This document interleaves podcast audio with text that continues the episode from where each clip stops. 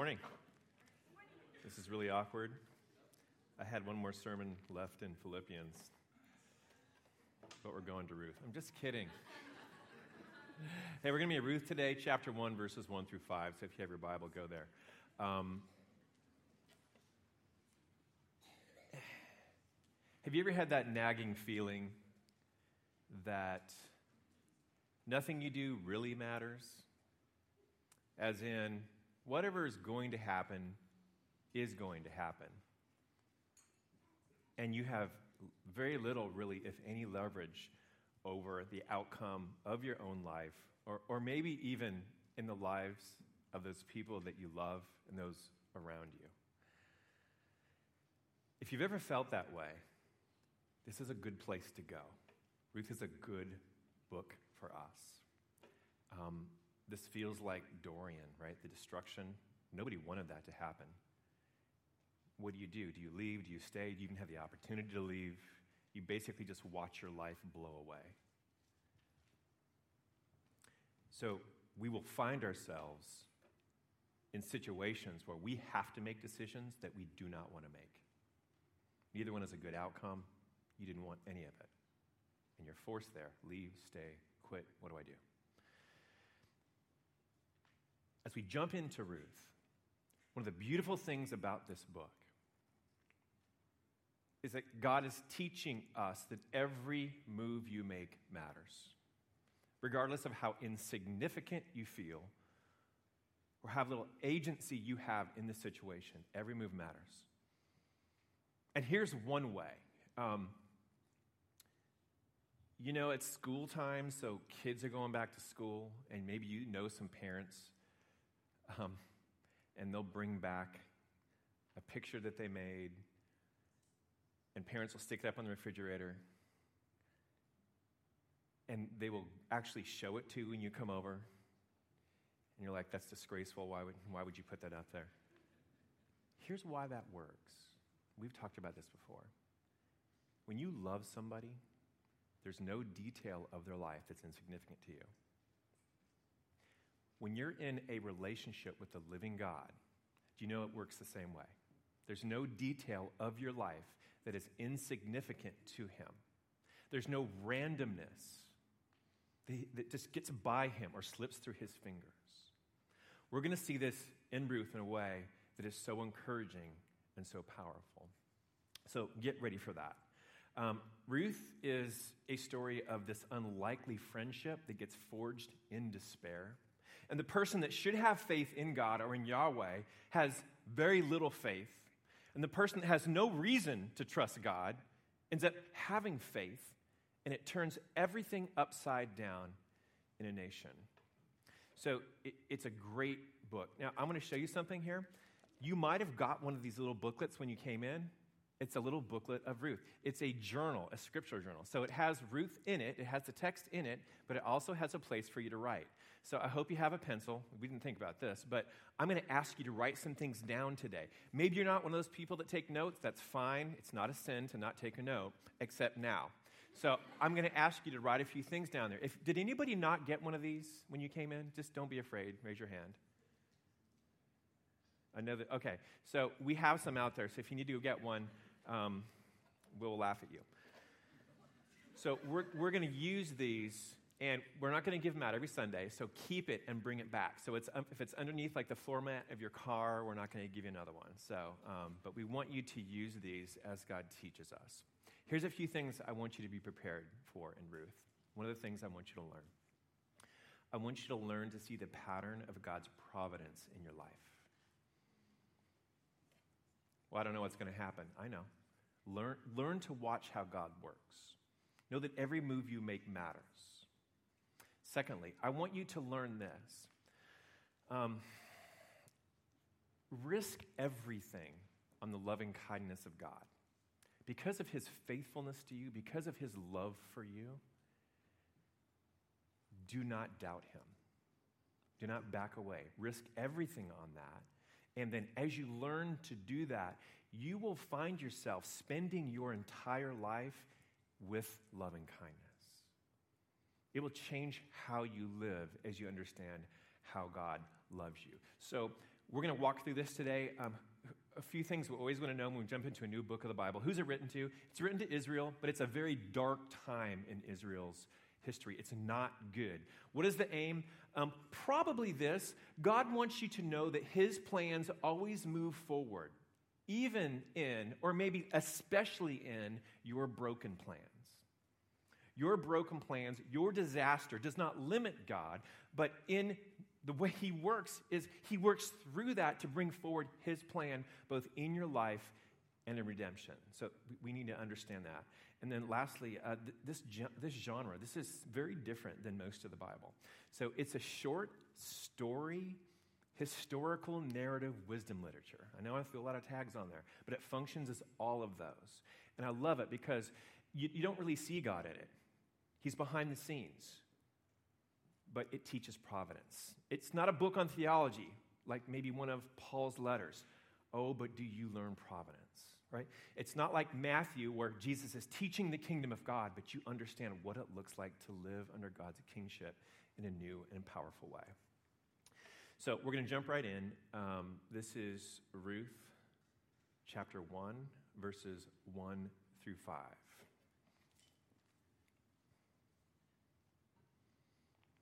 Oh, it's in the Old Testament. Here we go. Okay, let me just read this to you and we're going to walk through. And just so you know, these first five verses in Ruth, they serve as a setup. The author has put them in here as a setup to, so that we can understand and benefit from the rest of the narrative. Okay, here we go. In the days when judge in the days when the judges ruled, there was a famine in the land, and a man of Bethlehem in Judah went to sojourn in the country of Moab he and his wife and his two sons. The name of the man was Elimelech, and the name of his wife was Naomi. And the names of his two sons were Mahlon and Chilion. They were Ephrathites from Bethlehem in Judah. They went into the country of Moab and remained there, but Elimelech, the husband of Naomi, died, and she was left with her two sons. These took Moabite wives. The name of one was Orpah, and the name of the other, Ruth. They lived there about 10 years, and both Mahlon and Chilion died, so that the woman was left without her two sons and her husband.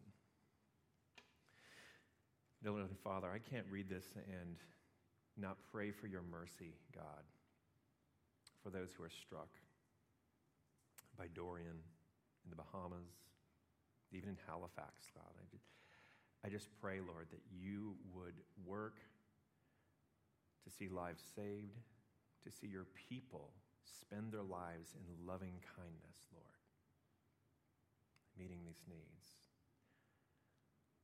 Lord, as we walk into this book, we know why you wrote it.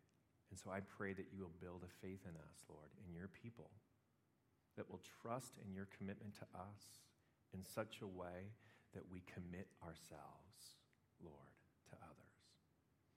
So we thank you, Lord. We praise you. We give you this time.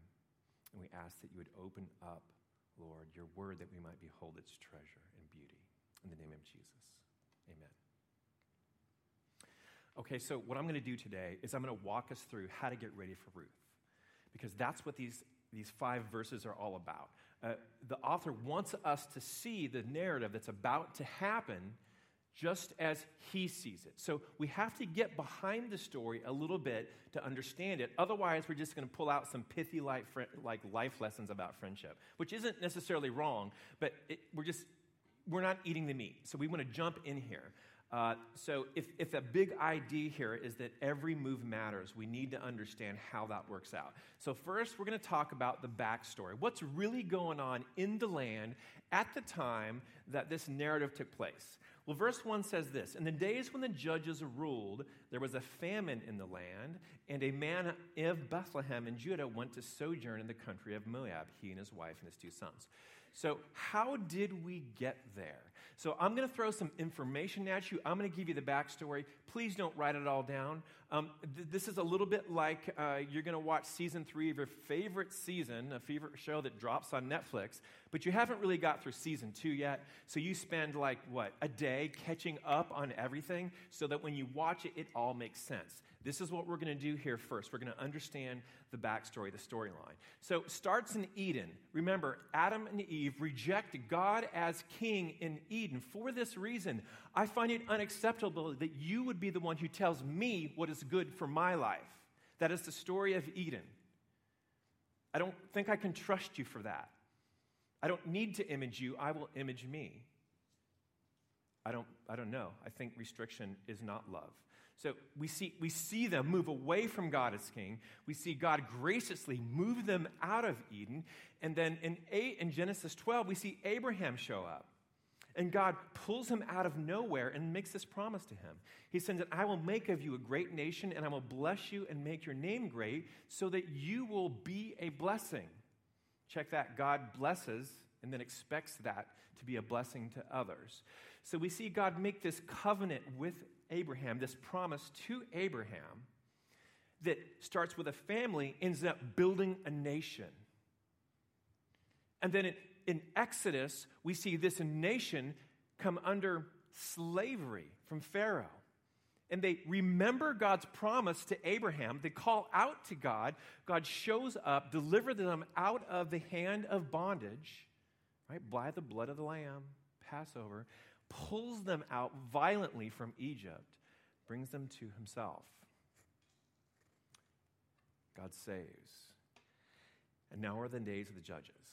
Now, know this these are the grandchildren of the Exodus generation. So God delivers his people, graciously does that. He establishes his relationship with him in a new way. He calls them to move into this promised land. They don't want to do it because it's too hard. And again, they're not sure that God can be their king. So they end up wasting a lot of time in the desert. Most of them don't enter, including Moses. Their kids go in. Joshua takes them into the promised land.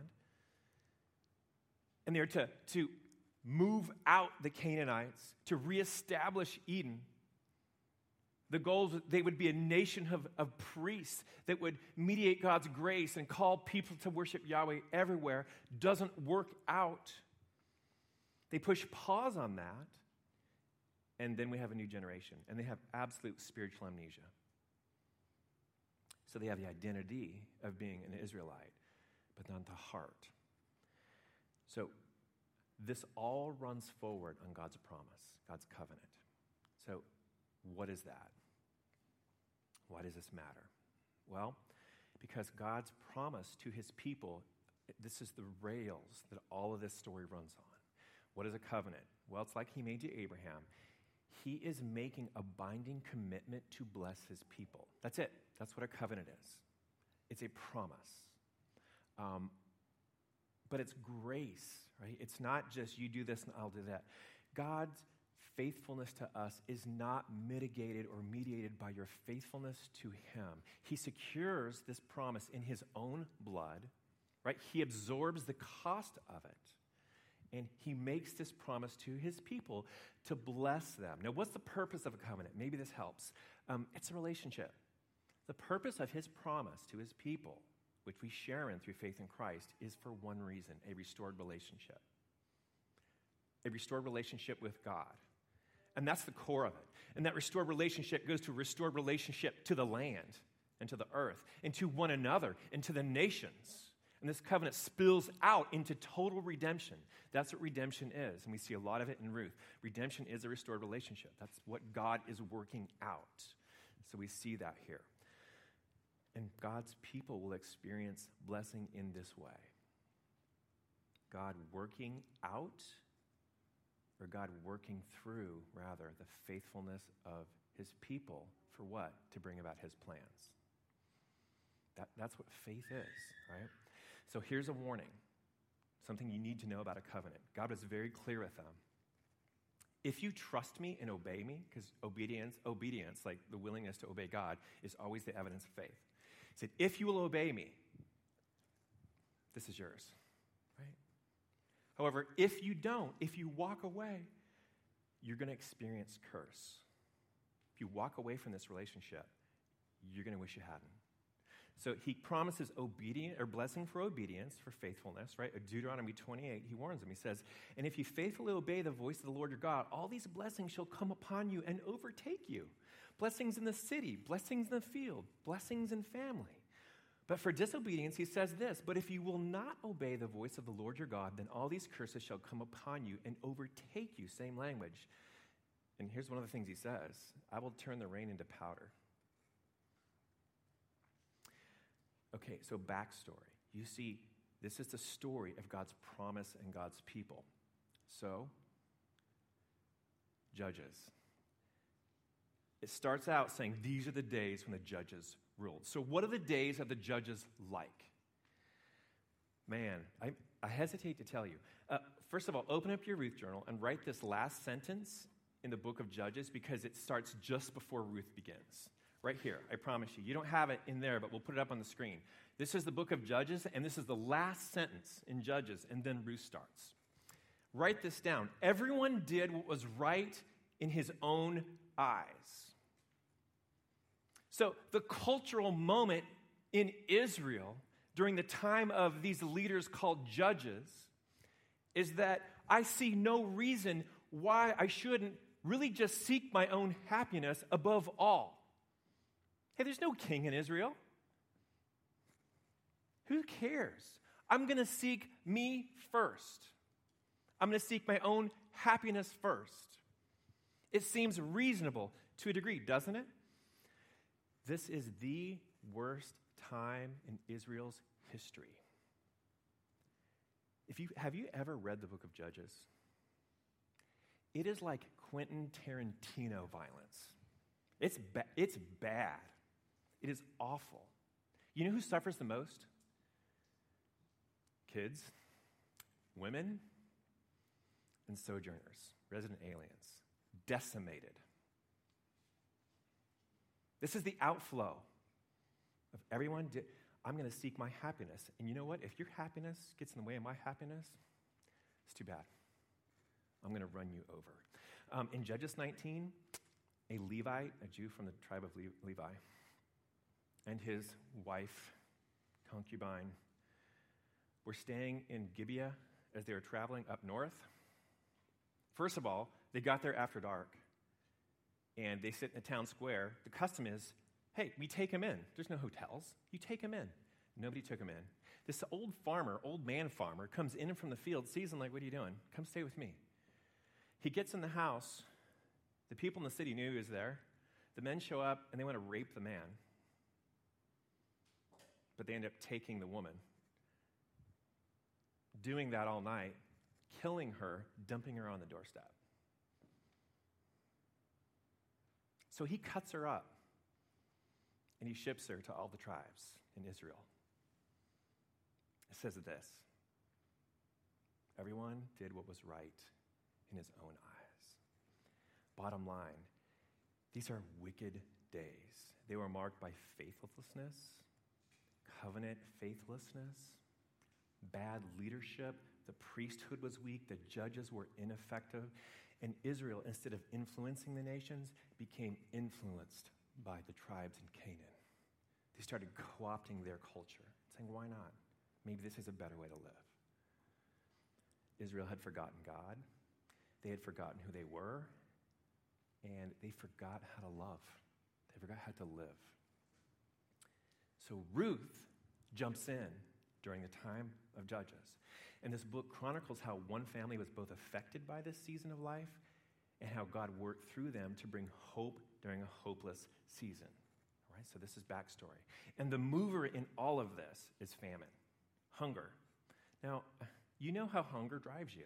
It's a physical need, but there's also a spiritual hunger. But when you're hungry, like if you get hangry, nothing else matters, right? Give you a Snickers because things are going to go bad.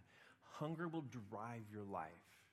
It's very practical. So Israel's experiencing a famine, and understand this is an agrarian society, so they live and die on crop production. But why famine? Well, do you remember the covenant? If you ignore Yahweh, it doesn't make sense. He's going to turn your rain to powder, He will discipline you. And so, was this famine a result of that? Well, based on the time of the judges, and, the author wants you to make this conclusion absolutely. Absolutely. So, what does Elimelech, how does he lead his family? We, we're having famine. Let's get. Let's roll out. Now, this is not the first person in the Bible to do something like that. And there's some logic to it. But again, in context, there's not. So when times get hard, let's do this. Let's leave God's presence, the land He's put us in. Let's leave God's people. Let's leave God's provision. In fact, we'll just go to Moab. We'll write it out there. We'll put some distance between us and God so that we have a little bit more control over our lives. Now, this is the backstory. This is how Ruth begins. This is where the story begins to unfold. So, as we're jumping in, ask yourself this question When you experience hunger in this way, unmet need, pain, unhappiness, what's your normal reaction?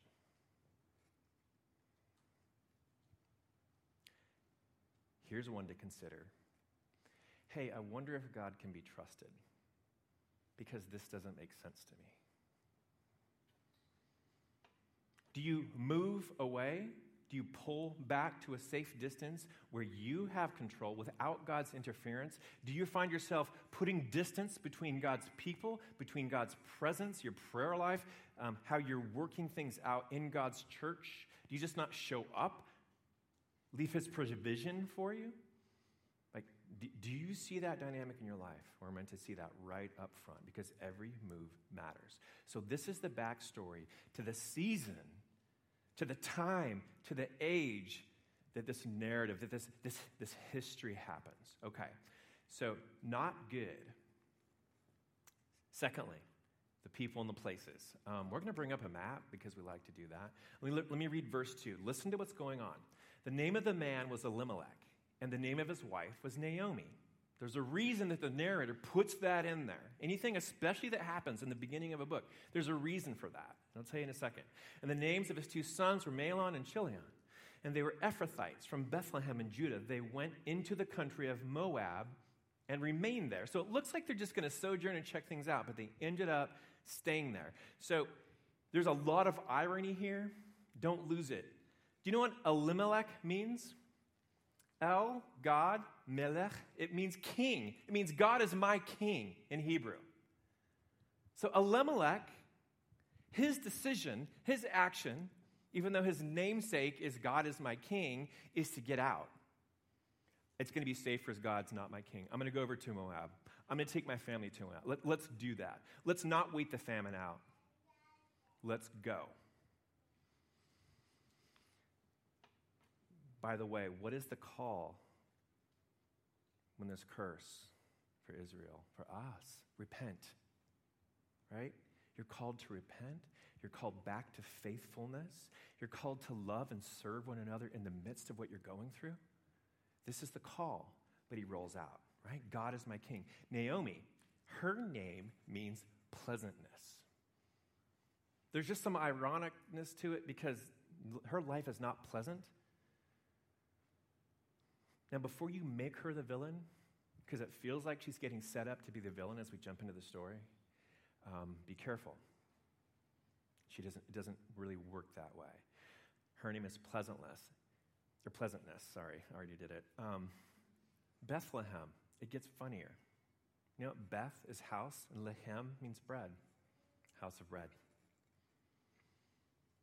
So they leave the house of bread during famine, remove themselves from God's presence, His people, His provision for them. They leave the house of bread to go find fullness elsewhere. Subtext God is your provider, not your wealth. It gets funnier. Moab.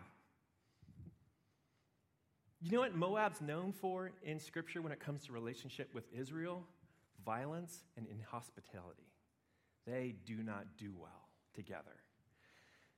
Let me read this out of Deuteronomy 23. No Ammonite or Moabite may enter the assembly of the Lord. even to the tenth generation, none of them may enter the assembly of the Lord forever. Why? Because they did not meet you with bread and water on the way when you came out of Egypt. In fact, they hired Balaam to curse you.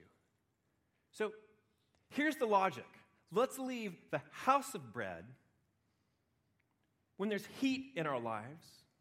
We'll leave God's presence as people any chance of him to provide for us, we will not repent or even get in on that or even, even call our people out to that.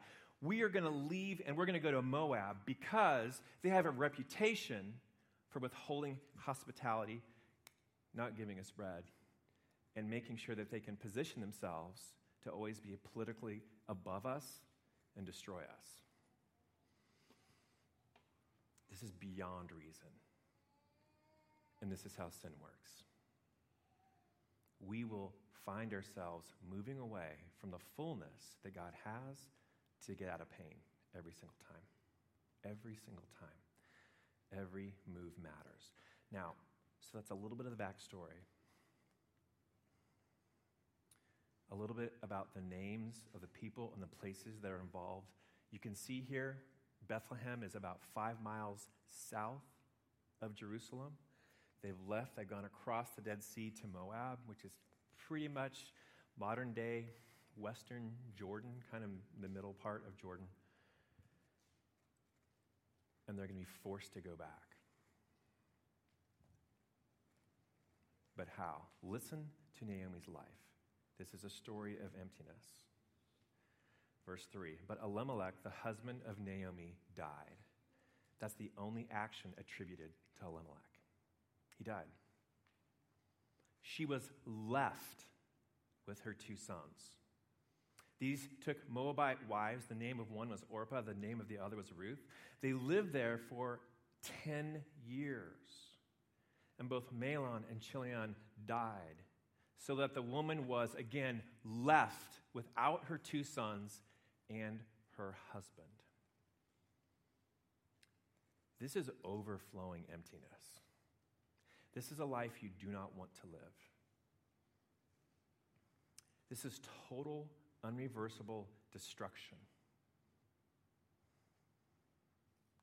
She walks in, check this out, she walks into Moab with a husband, with two sons. She stays there, for, she's seeking fullness, right? She's seeking bread, chasing bread she walks out of the city limits without her husband, two sons dead, and two Moabite women behind her. As a reminder of everything that she lost in Moab. She walks out with no protection. This is a patriarchal society. She is not going to be able to provide for herself. She loses her future. And she's an outsider in Moab. She's overflowing with empty. She feels an emptiness that I pray that none of us ever feel. So, this is the setup. How do we win this? Well, if you were, can we push pause for a minute? If you were her friend, how would you counsel her? Oh, there's a reason for everything. Think about it for a minute. How would you counsel Naomi? Hmm. There's no good way to do it, is there?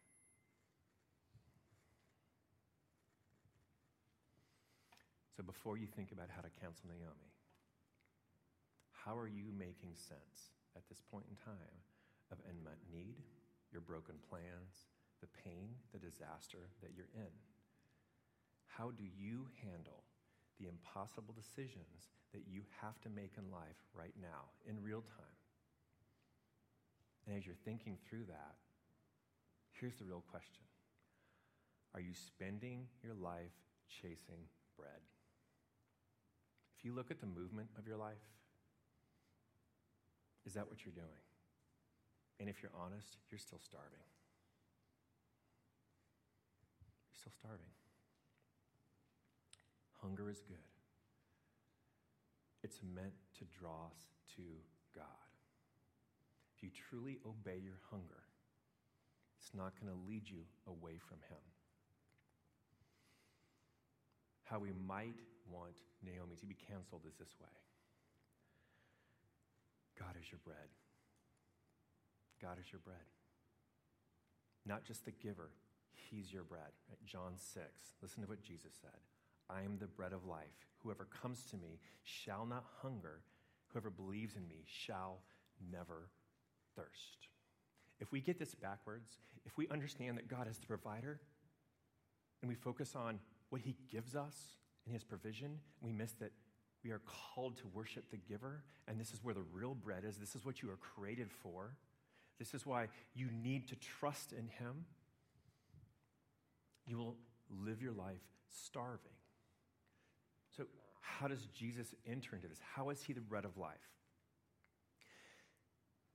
Jesus takes on this covenant curse. Jesus takes on the emptiness of Naomi. He takes on this divorce from God. He takes on a desire that is unmet on the cross. He becomes emptiness, right? He takes on the curse or the result of our sin against God that estranges us. He, he swallows that, right? He becomes that.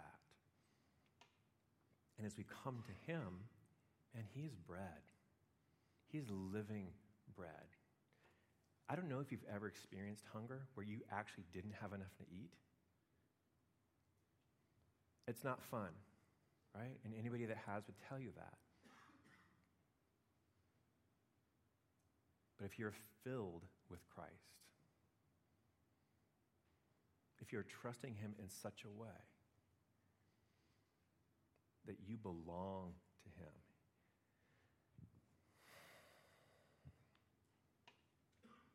you're not going to chase bread at the cost of your relationship with God. You're not going to leave Him or His presence or His people because of pain. Right? This is the story that God is working out in the book of Ruth for us. So I want you to write this down in your journal. And maybe you have, maybe you haven't. First is this my every move matters. How you're responding to the circumstances you're in now matter.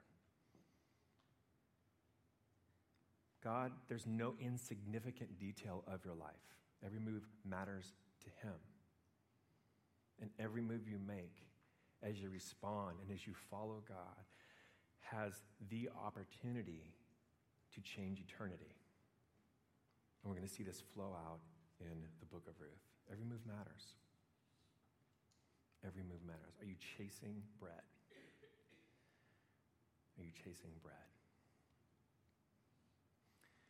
So write that down. Pray about that.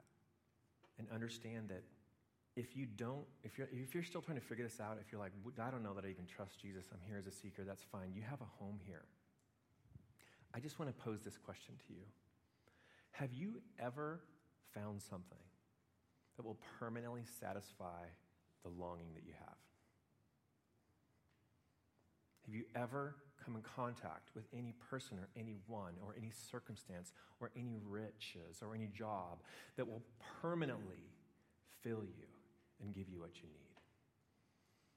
I'm going to bet the answer is no. It's because you're meant for a different kind of bread.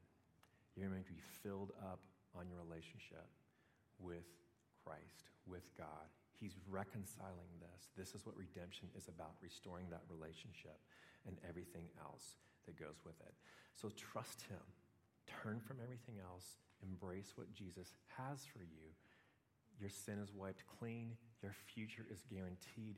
There is hope, and He dwells with you now. This is the call of the gospel. Would you pray with me? Dear Heavenly Father, I thank you so much. Um, this is the heavy beginning to a beautiful story of hope. Jesus, do not let us miss the heavy beginning. Do not let us miss, Lord, what it means to chase bread instead of follow you. Let us feel the weight of this emptiness, that we might turn to you and run and be filled, Lord. As you do that, you will transform us, Lord. So we're looking forward to that. Lift all this up in the